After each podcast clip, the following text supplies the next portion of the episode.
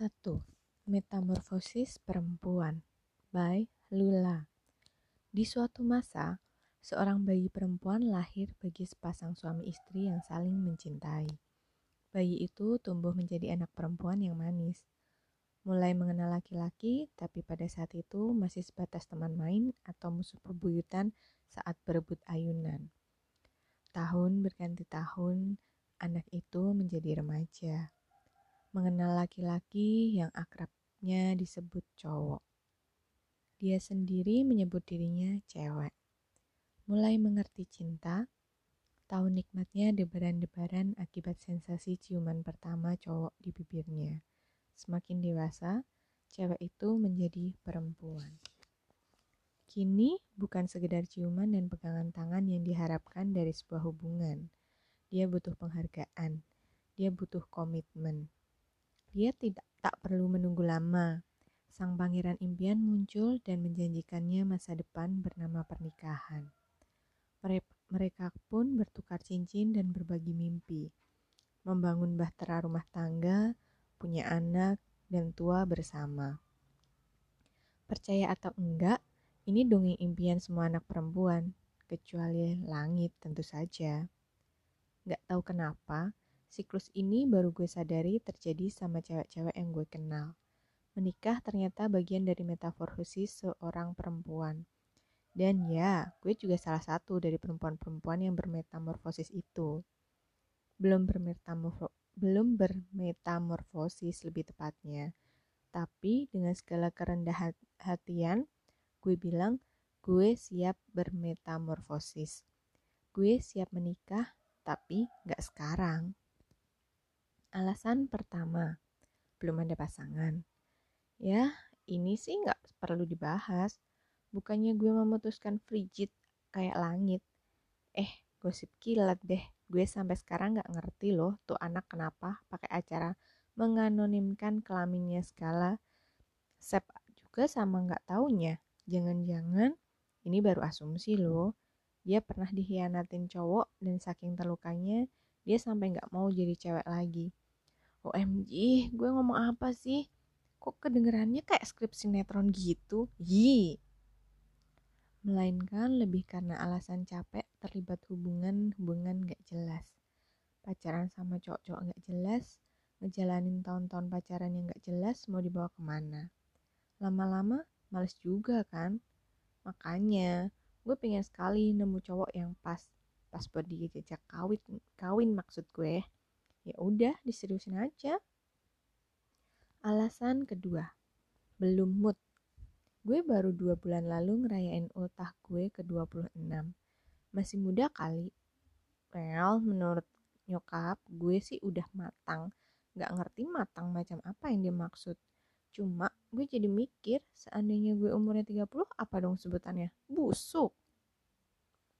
Dari segi klinis, gue tuh lagi subur-suburnya tapi gue kok belum bisa ngebayangin diri gue punya anak netekin dia lah ngebersihin dia lah kalau kayak di celana ngelapin ingusnya Wah, nep gue lebih suka bayangin gue sebagai perempuan sukses dalam balutan setelan Armani atau tupisnya Chanel ketimbang menjadi ibu rumah tangga dengan anak digendong di depan. Ih, semakin gue bayangin semakin gue ngeri. Alasan ketiga, belum diburu deadline. Gue percaya suatu saat bakal mendengar suara biological clock gue. Tapi kayaknya masih lama gitu deh. Suaranya masih samar-samar banget di kejauhan. Jadi buat apa gue buru-buru dan lantas gak menikmatin hidupku semau gue? Iya nggak? Iya nggak? Ya, dunia gue sejauh ini tenang dan terkendali. Sedamai kuburan sampai surat itu datang. Ah. That's bitch. Seharusnya gue tahu. Eh, ternyata karakter orang gak bisa dilihat dari muka. Si brengsek itu diam-diam ada rasa rupanya sama Rahmat. Begitu gue mundur, dia masuk. Sial. Harusnya gue tahu, harusnya gue tahu. Malam minggu, malam yang harusnya gue habiskan untuk bersenang-senang dengan pacar. Which I haven't had since 2006 site. Malah gue sia-siain dengan melototin dan menyumpah serapahin undangan mantan pacar gue, Rahmat, yang nikah dengan teman baiknya, Yunita Kusuma Dewi. Yep, that bitch. Meskipun samar, gue masih bisa ngingat setiap jengkal muka sok inosennya yang gak pernah jauh-jauh dari Rahmat. Pakai jilbab. Salah satu alasan gue gak pernah curiga dia itu ular berbisa. Muka minus make up atau dandanan minimalis, know? Dan trademark tahi lalat di bawah mata kanan. Si, lo juga nggak nyangka kan spesies betina kayak gini punya kans kuat buat ngerebut pacar orang? Hmm, well, mantan pacar sih, tapi tetep aja. Kan pantang macarin mantannya temen. Ya, bukannya dia temen gue sih, tapi kan kalau ngelihat jaringan persahabatannya dengan Rahmat yang dulu notabene adalah cowok gue, otomatis dia juga jadi temen gue kan? Iya kan? Setengah jam berlalu, gue masih belum puas berurusan dengan undangan keparat itu. Merasakan embos hiasan di pinggir undangan dengan ujung jari. Shit, undangannya biru lagi, warna favorit gue tuh. Mengulangi tulisan Rahmat Adi Prada, Ardi Pradana dan Yunita Kusuma Dewi di kepala gue sampai migrain. Ya, gue emang sadomasokis. Buat gue, disakitin dengan berita pernikahan Rahmat dan Pecunita Kusuma Dewi itu, ya namanya malah bisa Pecunita lebih pas buat karakternya. Rasanya nggak cukup. Gue malah terus aja melototin tuh undangan sampai mata gue terbakar. Jangan nangis lah. Gue memperingatkan diri gue sendiri. Ini gak cukup berharga buat lo tangis sih. Well, dua menit sesudah itu, gue ngelanggar ucapan gue sendiri dan nangis mewek sampai ketiduran. Ah, gue emang pecundang. 0603 atau 0623? Entahlah. Mata gue terlanjur perih buat ngecek jam tepatnya. Bukan mata gue aja, Kepala dan seluruh badan gue juga sakit banget, kayak abis ditindih kudanil. That's damn, ya I. Gue lupa ngecilin dan keburu bobo. Thanks to posisi bobok tengkurap. Sekarang gue ngalamin penyakit sesak nafas mendadak karena muka gue tenggelam di tumpukan selimut yang gue jadiin bantal malam itu. Eh, mana bau lagi? Oh iya, emang udah sebulan belum dicuci sih ya. Maaf. Rise and shine Lula gue berusaha bersusah payah nyemangatin diri gue sendiri sambil berusaha berkonsentrasi menyuruh badan gue bergeser dan syukur-syukur langsung bangun. Terus mandi terus ngantor deh. Eh sekarang hari minggu ya? Hmm, gak jadi bangun nah bobok deh barang sejam dua jam lagi. Anjrit tadi suara apa sih? Gue celinguk kiri kanan dan nemuin HP bapuk gue bergetar sambil jejeritan nyaring memperdengarkan referen It's Beautiful Life-nya Ace of Base yang gue infrared dari HP Sep. Niatnya sih buat lucu-lucuan, baru sekarang nyadar ternyata tuh lagu ganggu banget. Berkali-kali sampai gue angkat bangke. Siapa sih nama pagi-pagi begini? Pura-pura tuli ah. Tapi sebenarnya pun kayaknya sakit jiwa. Makin dicuekin, dia makin ngelunjak. Gak bosan-bosannya dia ngambil nomor gue sampai gue nyerah dan ngangkat. Gak bakal. Gue narik selimut bau itu dan gue tutupin kedua telinga gue. Kalau gue gak salah di sekolah pernah diajarin bahwa wall alat peredam suara yang baik. Baguslah. Satu menit, dua menit, tiga. It's a beautiful world. Oh. Ah, apa nggak ada di muka bumi ini yang nggak perlu gue benci? Capek, gue nyerah aja deh dengan amat sangat terpaksa sekali banget gue ngangkat tuh HP dan menyerah sama si penelpon Hina Dina yang ganggu pagi gue yang indah ini. Siapa sih nyebelin banget? Sep lucu calling. Halo?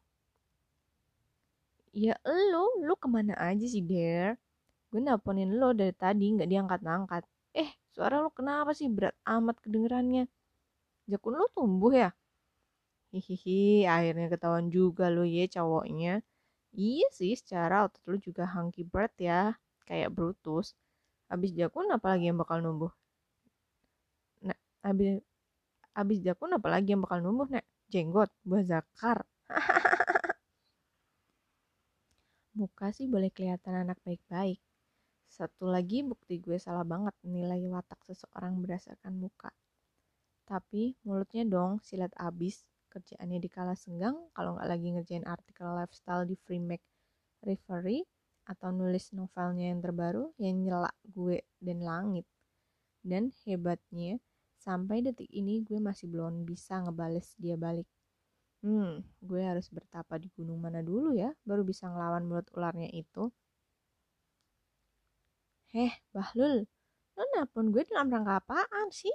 Buat gue gang, buat bu, bukan buat gangguin gue dengan segala rupa celaan gak penting itu kan? Yang enggak lah. Tawa sembernya menggema di speaker HP. Hmm, benar-benar polusi suara. Gue mau ngajakin lo ke premier film Salak Durian. Film remaja gitu deh, tapi gue yakin lo pasti suka. Gue dapat kisikan bakal ada adegan hotnya gitu. Hmm. Premier kan biasanya malam. Hehehe, iye. Terus, kenapa nelpon gue sekarang? Jam 6? Ya, biar lo siap-siap aja. Kan biasa Kan bisa siangan, Sep, kampret. Hehehe, nggak seru, nggak bisa bikin lu marah. Klik. Gue cepet-cepet menekan tombol end conversation sebelum gendang telinga gue rusak gara-gara suara cekakannya yang kayak nenek. Lebih tepatnya si kakek sihir itu. Ups, jadi lupa nanya deh. Si langit ikutan nggak ya? Jari-jari gue lincah mengetikkan pesan untuk langit. Nyet, lu diajakin Sep gak ke premier salak durian? Gak nyampe semenit, balasannya udah datang. Iya, pengen sih, tapi gue lagi ikut penulis. Nih, ke Jogja, tok segitu deh. Pengirim langit. Kalau harus jalan berdua doang sama Sep, rada mikir juga sih. Secara gue pasti jadi satu-satunya sasaran tembak mulut silatnya kan. Tapi di sisi lain, jarang-jarang nih dapat gratisan nonton premier lagi. Bisa dipastikan banyak artis dan sosialite di sana. Hmm. Salak Durian tuh film remaja. Lumayan happening, mengingat hampir di setiap majalah remaja yang gue baca, kan secara kantor gue langganan majalah remaja buat riset topik apa yang lagi tren. Konon sih gitu. Muat kuis nonton gratis Salak Durian reviewnya di Hai juga lumayan. Hmm, berarti ini film lumayan menjanjikan. Secara jarang-jarang loh Hai muji film lokal. Standar sadisnya setara Sep gitu deh. Sep dengan lagak sok ngartis langsung datang ke booth panitia dan meminta tiket premier atas nama re referee. Gue melirik ke salah satu mbak-mbak berkaus coklat dengan tulisan salak durian gede-gede di bagian dadanya. Menor banget, kayak nggak pernah nemu kaca pas dandan temen-temen lo orang referee nggak nonton nggak ada yang mau Sep menyunggingkan senyum selamat tinggal kedua, ke kedua mbak-mbak panitia itu. Untuk urusan ramah tamah, nih cowok emang jagonya. Kemungkinan besar kemungkinan besar sih karena ceritanya tindes dan cewek banget diadaptasi dari novel teen gitu kan. Gue tiba-tiba teringat potongan informasi itu juga disebutkan di Hai. Oh iya ya, Eh, novel lo kapan kebagian giliran difilmin? Sep angkat bahu. Sambil menepis poni yang menutup mata kanannya, dia berkata, Duno ya, lu tuh sendiri kan novel gue nggak bestseller bestseller amat nih kayak salak durian. Foto lu kurang banyak kali. Gue nyengir, inget omongan langit yang ngomel-ngomel. Pas Sep maksa banget pengen fotonya delapan masuk di back cover novel keduanya. Gue udah enak lihat lo versi live sap masa gue harus melototin foto lo lagi sih? Delapan pula. Harus itu biar lo makin sayang sama gue katanya sambil nyengir lebar. Novel keduanya itu keluar kira-kira dua bulan yang lalu gitu. Gue udah baca. Lumayan. Cara Sep nulis sekarang jauh lebih baik ketimbang di buku pertamanya dulu. Diam-diam gue merhatiin punggungnya sementara kami naik tangga. Entah gimana ceritanya, rasa iri tahu-tahu menyeruak di dalam diri gue. Sep, meskipun dia nggak pernah cukup pede dengan prestasinya sekarang ini sebagai novelis, gue pribadi tetap ngacungin jempol. Gue menyimpan keinginan besar suatu hari bisa nulis novel kayak dia. Tapi sampai sekarang tuh novel masih sebatas di kepala doang. Hmm, apa gue tulis aja pengalaman cinta gue bersama Rahmat dulu ke dalam novel. Terus di covernya nanti ada embel-embel based on true story. Damn it. Jauh-jauh gue datang ke acara nggak penting kayak gini kan buat ngalihin perhatian gue dari Rahmat, Pecunita, dan undangan biru manis mereka. Ah, Lula, calm down. Ada banyak orang di sini. Lo nggak mau kan meledak dan jadi perempuan gila ditontonin orang-orang di sini? Plus, ruginya Rahmat tuh nggak milih gue jadi istrinya. Oke, dari segi body gue emang kalah kurus sama pecu, si Pecunita. But look at the bright side. Gue tuh sehat. Gue bukannya mau mengunderestimate si Pecunita ya. Tapi sejak pertama kali gue kenal sama tuh betina, gue bawaannya prihatin terus gitu sama dia. Kurus, koreksi, ceking, cat moss, putus. Si Pecunita ini kayak twiggy dibelah dua. Yep, that's skinny. Ya, kalau si Rahmat pengen ngabisin seluruh hartanya buat ngebiayain pengobatan istrinya yang anoreksia sih, silahkan aja. I don't mind. Selain itu, gue punya firasat buruk. Rahmat bakal jadi suami yang tunduk di bawah ketiak istri. Mending kalau ketinya wangi ya. Gue ingat statement si Pecunita pas Rahmat nongol di kampus dengan baju Hawaii. Dia di depan gue yang notabene masih ceweknya Rahmat dengan gagah berani bilang kalau baju Hawaii itu kampungan. Please deh, tau apa sih dia sama mode? Gue aja yang netapin Vogue sebagai fashion bible, nggak gitu-gitu amat deh komentarnya. Hmm, kata Sep, cewek jenis ini pasti ujung-ujungnya jadi tukang ngatur. Pertamanya sih baju, terus nanti sepatu, terus nanti makanan, sampai ujung-ujungnya seluruh hidupnya diatur-atur si pecunita. Jangan heran kalau suatu hari si Pecunita komplain soal tahi lalat di bokong berbulunya Rahmat juga. Bukannya gue pernah lihat loh. Sekali lagi ini cuma asumsi. Tapi ngerti kan maksud gue? Overall yang pengen gue tanyain adalah apa bagusnya sih si betina Pecunita? Apanya? Semakin gue pikirin, ini semakin gue gak ngerti jalan pikiran cowok. Benar-benar gak ngerti. Lula, hah? Apa? Gue terlompat dari dunia agoni gue dan celingak-celinguk menatap dunia nyata. Ada apa manggil gue teriak-teriak? Gue belum budek tau. Iye, tapi lo melongo kayak orang on gitu dari tadi. Ayo buruan. Studio, studio tiganya udah dibuka tuh. Iye, ye cerewet. Suasana di studio 3 remang-remang merangsang gitu pas kita masuk. Hehehe, forget it. Gue kena pikiran mesum mendadak tadi. Tapi bener, saking remang-remangnya gue sampai nyaris kesandung tangga. Untung sempet megang kaosnya Sep, jadi nggak kejadian jatuh. Kebayang dong mokalnya kalau sampai jatuh. Aduh-aduh bisa malu mampus gitu. Secara yang masuk sebelum kami pasangan Rasti dan Lucky X elemen gitu lo kenapa sih menunggu amat mukanya eh kelihatan ya on nggak lihat sekarang lagi gelap. Sep geleng-geleng kepala. Dari tadi kerjaan lo diem aja. Kayak ada yang lagi dipikirin deh. Are you okay? Hmm nggak ada kok. Bohong. Gue menghela nafas. Iya iya gue bohong. Tarik nafas lagi menghela nafas lagi. Perasaan bukannya makin baik, gue malah ngerasa sesedih on Osin. Ingat Rahmat gak? Your campus sweetheart? Iya, kenapa? He's getting married.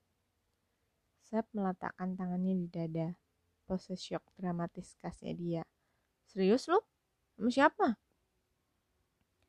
Gue kenal orangnya. His best friend. What? Kali ini gantian tangan kanan yang diletakkan di dada. Sekarang pose Sep udah kayak gambar di peti mati Firaun. Tahu dari mana lo? Gosip kali, Beb. Gosip kepala lo. Jelas-jelas dia ngirimin undangannya ke rumah. Bangsat. Yeah, I know. And somehow gue punya firasat si Beats itu mau nantangin gue. Maksud lo? Selama gue pacaran sama Rahmat, gue nggak nggak terlalu akur sama dia. Gue yakin lewat undangannya itu dia pengen ngasih statement kalau gue nggak becus memaintain cowok.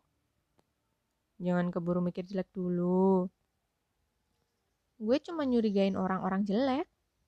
Sep terkekeh. Ya ampun dir, nggak usah sampai segitunya deh. Tapi bener Sep, tuh betina emang ada dendam sama gue. Ya udah sih, daripada lu going solo ke nikahan mereka, datang aja bareng gue atau siapa kak? Langit mungkin.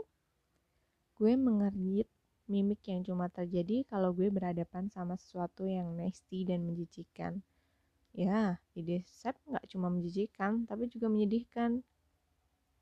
Gue datang ke sana bareng lu atau langit. Never, ever, forever. Loh, emang bareng kita salah? Sep agak tersinggung kayaknya. Secara teknis, iya, sekali lihat Rahmat dan Peconita, eh maksudku Yunita, langsung tahu kalau lo bukan cowok gue. Aku menatap sumpah, bukannya mau ngejudge atau gimana. Tapi dilihat dari kacamata atau lubang apa pun tetap bukan tipe gue. Plus, secara chemistry kita berdua nggak banget kan? Walaupun masih kelihatan bingung dengan ucapan gue, Sep manggut-manggut juga. Hehehe, Padahal gue juga gak ngerti ngomong apa barusan. Sedang langit, lanjutku. God bless her soul. Itu malah bikin nasib gue makin terburuk lagi. Kalau kita jalan berdua, image yang keluar malah kayak birds and fame gitu. So lesbian. Sep terkekeh. Jadi, solusi lo? Gue mau cari cowok. Tepat saat itu, intro soundtrack Salak Durian mengalun di hadapan kami.